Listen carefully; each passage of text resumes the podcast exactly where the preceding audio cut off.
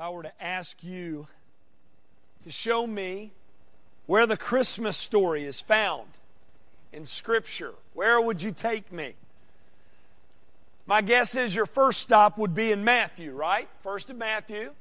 Or maybe even the first of, of Luke. Or for you super spiritual folks, you'd take me to John 1, right?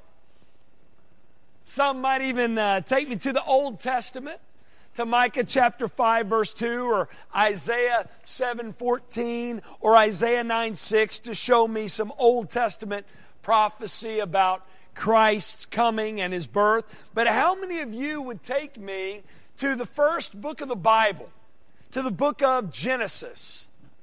Well, guess what? That's where we're going to be this morning.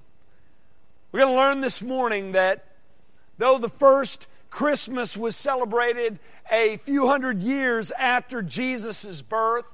The first Christmas message was preached thousands of years before his birth, and it was preached by God Himself. And at that time, when that message was preached, the whole human race, along with Satan himself, was in the congregation. This message is found in Genesis chapter 3. If you have your Bibles, please turn there now. Now, some of you may think it's strange for me to speak of Christ and the Christmas story thousands of years before Jesus' birth and a barn in Bethlehem. But what we find all throughout the scriptures is that God the Son, the second person of the Trinity, existed long before these events in Bethlehem. He has existed throughout all eternity. And the plan for him to leave the riches of heaven and to take on flesh and to come down to us and become one of us and accomplish salvation for us through his life, death, and resurrection has been the plan from the very beginning. It was decided in eternity past. So the Christmas story, the story of Christ's coming is a story as old as time and older. And the earliest mention of it in Scripture is found in Genesis chapter 3, verse 15.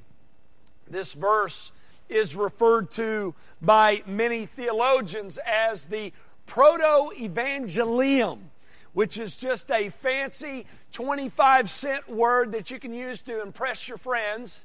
That means first gospel. In, in this verse, we have the first mention of the Christmas story and of God's great gospel. And it's an important verse. It's as important a verse as any you will find in the scriptures. And because it is, we need to know a little by way of context surrounding this verse of Scripture. And though many of you are more familiar with the context of this verse than you are any other in the Scriptures, bear with me while I take just a moment to explain to you the events leading up to Genesis chapter 3, verse 15. In the first two chapters of Genesis, you have the account of God creating all that is. We're told that before the beginning began, there was God. And He created everything day and night, sky and sea, land and plants, sun and moon and stars, fish and birds, animals of the land. And on the sixth day, He also created man and woman. When He created man and woman, we're told that, that God made them different from the rest of His creation because He created them in His image. In Genesis chapter 1, verses 26 through 27, we're told this. Then God said, Let us make man in our image, after our likeness and let them have dominion over the fish of the sea, and over the birds of the heavens, and over the livestock, and over all the earth, and over every creeping thing that creeps on the earth. So God created man in his own image. In the image of God, he created him. Male and female, he created them. So God created both man and woman. He created them in his image. He placed them in a garden paradise and he gave them authority over his created world, but he also placed them under his authority. He told Adam in Genesis 2 16 and 17, You may surely eat of every tree of the garden, but of the tree of the knowledge of good and evil you shall not eat, for in the day you eat of it, you shall surely die. So God shows man here, though you are unique, though you have authority, you're not God. I am. You're to be under my authority. So he gives them this command. Shortly after giving them this command, we're told that God's adversary, his nemesis, the antagonist of, of God's gospel story, Satan himself, he comes in to the picture, into this garden paradise in the form of a serpent, and he tempts Adam and Eve to question God's word and to doubt his goodness. He tells them, You will not die if you eat of the tree, but instead you'll be like God. He tells them, God told you a lie. He is keeping you from true greatness. You all know the story, right? Eve chose to listen to the serpent over God, chose to rebel. We're told that Adam desired to rebel as well, and he listened to the voice of his wife, Eve, and he took the fruit from her and he ate it. And after that, because of the sin of Adam, because he is the head of the human race, because of that sin, sin entered into the world, and along with sin, death entered in as well in the perfect world that God had made and his perfect people he had created in his image to, to live in relationship with himself was ruined and wrecked by sin. This place of paradise was lost and the people of paradise were fallen. And as God surveys the moral wreckage caused by man's rebellion and fall, he immediately begins to pass judgment on those who were responsible. And he begins where the sin began with the serpent. And then he passes judgment on the woman and then the man. But coupled with God's word of punishment and judgment, God also gives a message of hope and redemption right here in Genesis chapter 3. And that's the message we're going to focus on this morning. Now, this message is a message of judgment against Satan, but notice it's also a message of hope and a message of grace and a message of salvation to mankind. Look at it with me. Genesis 3:15. God says to the serpent, I'll put enmity between you and the woman and between your offspring and her offspring. He shall bruise your head, and you shall bruise his heel. Notice what we have here, folks. God basically tells Satan here, You have started something that you're not going to be able to finish. Though you think you have won a major victory over me, you have sealed your fate. You have put the nail in your own coffin. What you have started this day is going to eventually lead to your end. Today, we remember the attack on Pearl Harbor. 73 years ago today, December 7th, 1941, on a Sunday, Sunday morning, the Japanese launched a surprise attack on the U.S. And though at that time they probably thought it was a great idea, they thought it was a major victory.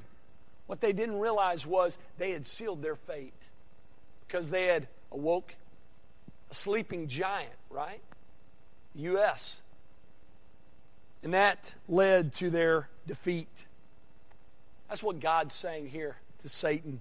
Says, though you think you've won a major victory over me, you have sealed your fate. He tells him, because of what you have done, because you have deceived man and have led him astray, there is going to be this ongoing feud, this endless conflict between you and the woman, between your offspring and her offspring. And though you have deceived her this day, and you will enjoy this victory for years to come, there is one coming in her family who's going to go to war with you. And though you're going to strike his heel, as the NIV says, I like that translation. He says, he in turn is going to crush your head. Now, let me ask you this what on earth does this verse have to do with Christmas? Some of you are probably wondering that, aren't you? You're, you're, you're probably thinking, I don't really know, you know? When I think of Christmas, I think of Mary and Joseph and baby Jesus and Bethlehem and angels and shepherds and, and wise men. I don't think about Adam and Eve and Satan and war and heads being crushed. So, what does this verse have to do with the Christmas story? Well, let's think about it. Who is God referring to here in Genesis 3? Who is this seed of the woman? Who is going to come, who's going to be born, who's going to grow up and rise up to crush Satan. Who's God referring to here, folks? Tell me. Jesus. Exactly right. God is talking here about Jesus. He's speaking to Satan. He says, Listen, you've started something that I'm going to finish. You played a key role in, in man's rebellion by deceiving Adam and Eve. And Adam and Eve, though you have chosen to believe a lie over the truth and have rebelled against me, one is coming in your family who's going to make things right once again. He is going to deliver a fatal blow to you, Satan, and he's going to make right all that was wrong here in Eden. Folks, that's what the Christmas story is all about. You know, there are a lot of Christmas stories that we hear this time of year, some scriptural and some not, but the message we learn here from Genesis 3:15 is at the heart of the Christmas message. This is what Christmas is all about. This verse is as Christmassy a verse as any you will hear this year. And for those of you who are still not convinced, still not sold on the fact that Genesis 3:15 is a Christmas verse, I want to give you three reasons this morning why I believe that it is. One is because this verse explains to us the reason for Christ's birth. The reason for Christ's birth. Why did Jesus have to come? You ever think about that? This time of year? Why did he have to take on flesh and be born in a barn in Bethlehem? Genesis 3, folks, tells us why. The reason Christ had to come was because of the fall. You ever thought about that? You ever thought about the fact that Christmas would be completely unnecessary were it not for sin? I heard a pastor once say this he said the sin of mankind is the black backdrop of the Christmas message. So true. Really is. We often say this time of year that Jesus is the reason for the season, and He is. But why? Why did He have to come? Because of sin. So we could also say sin is the reason for this season as well. That just doesn't look as good on a Christmas card. I don't suggest sending that one out. All right? Don't personalize that. Somebody may take offense to that. You know? Send it to them. Merry Christmas. But sin is, is an important part of the Christmas message. When, when the angel of the Lord appears to Joseph in a dream in Matthew 1, he says in verse 21, You shall call this child Jesus. Why? He will save his people from their sins. Jesus' very name means salvation.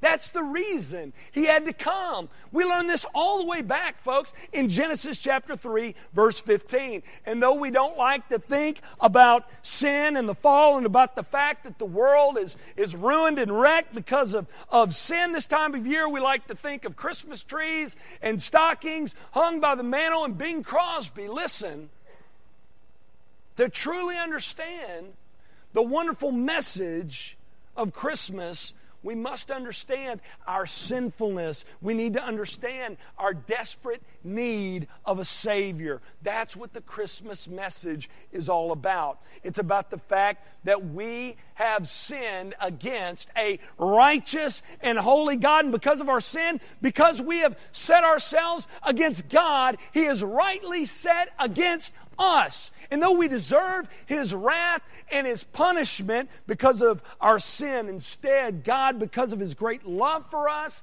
He has extended His hand of grace and mercy to us by sending us His Son. That's what the Christmas message is all about. We live in a world where messages about man's sin, God's wrath, and judgment are not popular, even in, in Christian circles. But listen, if we don't focus on this, if we don't focus on man's sin and God's great wrath and judgment, we will never come to truly understand His amazing grace. We won't. It's knowing what we've been saved from that makes the message so great, am I right? What makes God's grace so amazing? What makes the gift of His Son so glorious? What makes the Christmas story so special is when we truly understand that without Him, without Christ, get this, we are dead, helpless, and hopeless. I want to encourage you this Christmas season to, to spend time thinking about that, meditating upon the reason why Christ came. Think about your sinfulness and God's great mercy and grace this time of year, especially this time of year. I mean, we should think about it all the time, but especially this time of year. And I pray that that would lead you to be more thankful and more worshipful this Christmas season than you've ever been before in your life. So that's the first reason why I believe Genesis 3:15 is a great Christmas verse to read and study at Christmas because it explains the reason for Christ's birth. Another reason why I believe this is a great Christmas verse is because we see in it the revelation of Christ's birth. Some have asked this question, how do you know this verse in Genesis 3:15 is about Jesus? Well, before we look at it again, let me ask you this. There was something about Christ's conception and his birth that made him different from everyone else in all of history. Do you know what that certain something is? What, what, what made this child different? Tell me. Virgin birth. That's right. He was conceived by the Holy Spirit. He was born of a virgin. Now look at Genesis 3:15. This is so good. Here, God tells Satan, I'll put enmity between you and the woman, and between your offspring and her offspring, and he shall bruise your head, and you shall bruise his heel. Now, watch this. Notice the word offspring used here. That is the Hebrew word zera, which means seed. In this passage, God talks about this child being the seed of the woman. Now, that is a very unusual way to refer to a woman and child in Scripture. Normally, the child would be referred to as the seed of the man. But here, God talks about the seed of the woman. Why?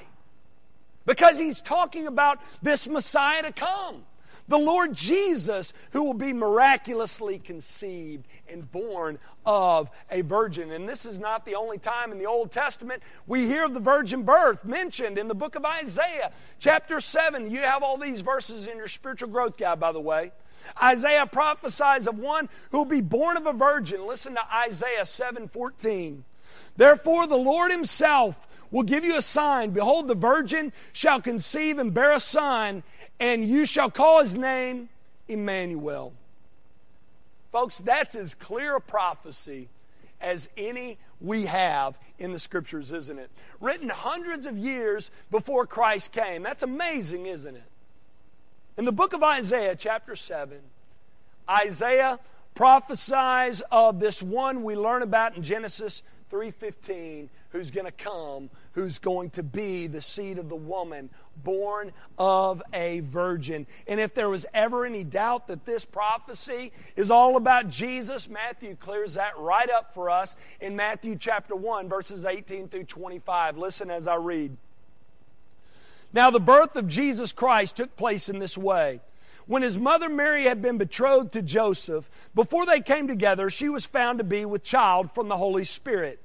And her husband Joseph, being a just man and unwilling to put her to shame, resolved to divorce her quietly. But as he considered these things, behold, an angel of the Lord appeared to him in a dream, saying, Joseph, son of David, do not fear to take Mary as your wife, for that which is conceived in her is from the Holy Spirit. She will bear a son, and you shall call his name Jesus, for he will save his people from their sins. All this, he says, took place to fulfill what the Lord had spoken by the prophet. What prophet do you think that is? Isaiah. And he quotes Isaiah 7:14 Behold the virgin shall conceive and bear a son and they shall call his name Emmanuel. Folks, this right here is the Christmas story. And this is here is is what God said would happen all the way back in Genesis 3. Jesus is the seed of the woman the Messiah, God's promised one. God tells us in Genesis 3 that there is one who's going to come from the seed of the woman who is going to be born of a virgin in Isaiah. He revisits this prophecy for us. And then Matthew, one of Jesus' 12 disciples, when thinking back years later after Christ's earthly ministry, Matthew tells us in his gospel that's Jesus. That prophecy in Genesis 3, that prophecy in Isaiah 7, that's Jesus. It's all about Jesus. So notice here, all the way back in Genesis 3, not only does this verse give us the reason for Christ's birth, but this verse also gives us the revelation of Christ's birth. And this passage is also a great Christmas passage, folks, because it explains to us what will result from Christ's birth. Notice the result of Christ being born. Look at Genesis 3 15 with me one more time. Again, God tells Satan, I'll put enmity between you and the woman, and between your offspring and her offspring. He shall bruise your head, and you shall bruise his heel. Again, like we said earlier, this verse of Scripture reveals to us that Christ is coming to earth and it tells us what he had come, the reason why he had come because of the fall and because of, of the sin in our lives and in our world. But this, this verse of Scripture also explains to us what is going to result from Christ coming. God tells the serpent, He tells Satan here, though you believe you've won a major victory over me here today, this major triumph for you is going to result in your downfall. And the reason why is because though you've deceived this woman, through this woman you have deceived is going to come one who is going to crush you. As we continue to read, folks, through God's Word, we learn that's exactly what happens, isn't it? We learn that in the fullness of time, when the time was exactly right, God sends his Son, the eternal Son, the second person of the Trinity, to earth. And we're told that he came willingly. Christ willingly stepped out of glory and into the world in which he created, and he put on flesh. And he, he, he moved into the neighborhood. He became one of us. We're told that he humbled himself to such an extent that he became a little cooing and gooing baby. And he grew up in an average home and he walked the streets with the common man. And in his humanity, we learn that he grows in wisdom and in stature and in favor with God and men. And he lives the life Adam should have lived and the life we cannot live, the perfect life, a sinless life, only to lay it all down at the cross at Calvary. So we sing in here on occasion Christ was the perfect sacrifice, crushed by God for us, bearing in his hurt all that we deserve. He was misjudged for our misdeeds, and he suffered silently, the only guiltless man in all of history. That's our Lord. Christ did that, folks. He did all of that so that we, through him, could have life so that we, through Him, could be restored to God, be brought back in to a right relationship with Him, this time, though, for all eternity. We also learn that by accomplishing this work, not only did Christ provide a great salvation for us, get this, He also destroyed the works of the devil, as John says in 1 John 3. Listen to what the writer of Hebrews said about it in Hebrews 2:14. You have these verses, by the way, in your spiritual growth guide. You can read them later. The writer of Hebrews says this Since therefore the children share in flesh and blood, he, Jesus himself, likewise partook of the same things, that through death he might destroy the one who has the power of death, that is the devil. That's a great verse right there. Great truth right there. Listen, when Satan tempted man in the garden and man sinned, death entered in to the world as a result of that sin. And not just physical death, folks, but spiritual death. Not only did man eventually go on to die in a physical sense, which, by the way, was not the way God created things initially, but more importantly than that, there was a spiritual death that occurred at the fall. Man died spiritually. At, at the fall, man's perfect relationship with God was shattered, and there was nothing that man could do to change that on his own. No matter how hard he tried, he could not move back in to a right relationship with God. Though many tried with all their might, they couldn't do it. Man could not restore paradise for himself. Man was helpless and hopeless that was the great power Satan had for years to come. Satan's great power, get this, was in the fact that God's a just God. And in the fact that he had to punish sin. Therefore, he has to punish us because we're sinners, and there's nothing we can do about that to change that on our own. As Paul says in Ephesians 2, we were dead spiritually, unable to change things by our own power. And as the result of our sin, God's wrath, Paul says in Ephesians 2, is set against us. And that was the great victory of Satan in Genesis 3. And that was the great power he had over us. We were dead spiritually because of our sin, helpless and hopeless on our own, with God's wrath set against us. It's a bad way, isn't it? We're in a bad way. But what Satan failed to see is that God had an answer from the start. That answer was Jesus. Though man fell, was in a helpless and hopeless state. God's plan from the beginning was to send his son to live the perfect life we could never live for us in our place and to offer his life up and to conquer death with his death so that we through him would not have to die spiritually and experience God's wrath in the life to come but instead have eternal life. That's why Paul says what he does in 1 Corinthians 15 says, Oh, death, where's your victory? Oh, death, where's your sting? The sting of death is sin, and the power of sin is the law. But he says, But thanks be to God who gives us the victory through our Lord Jesus Christ. Christ, folks, he removed the sting of death. Here's how by giving his life up. He allowed death's stinger to be plunged into him at the cross, and it was left there. Christ bore the whole sting of death for us, so that death for us who are in him would have no sting. Conquered death with his own death, so that we through him could have life. That's the gospel. That's the gospel right there.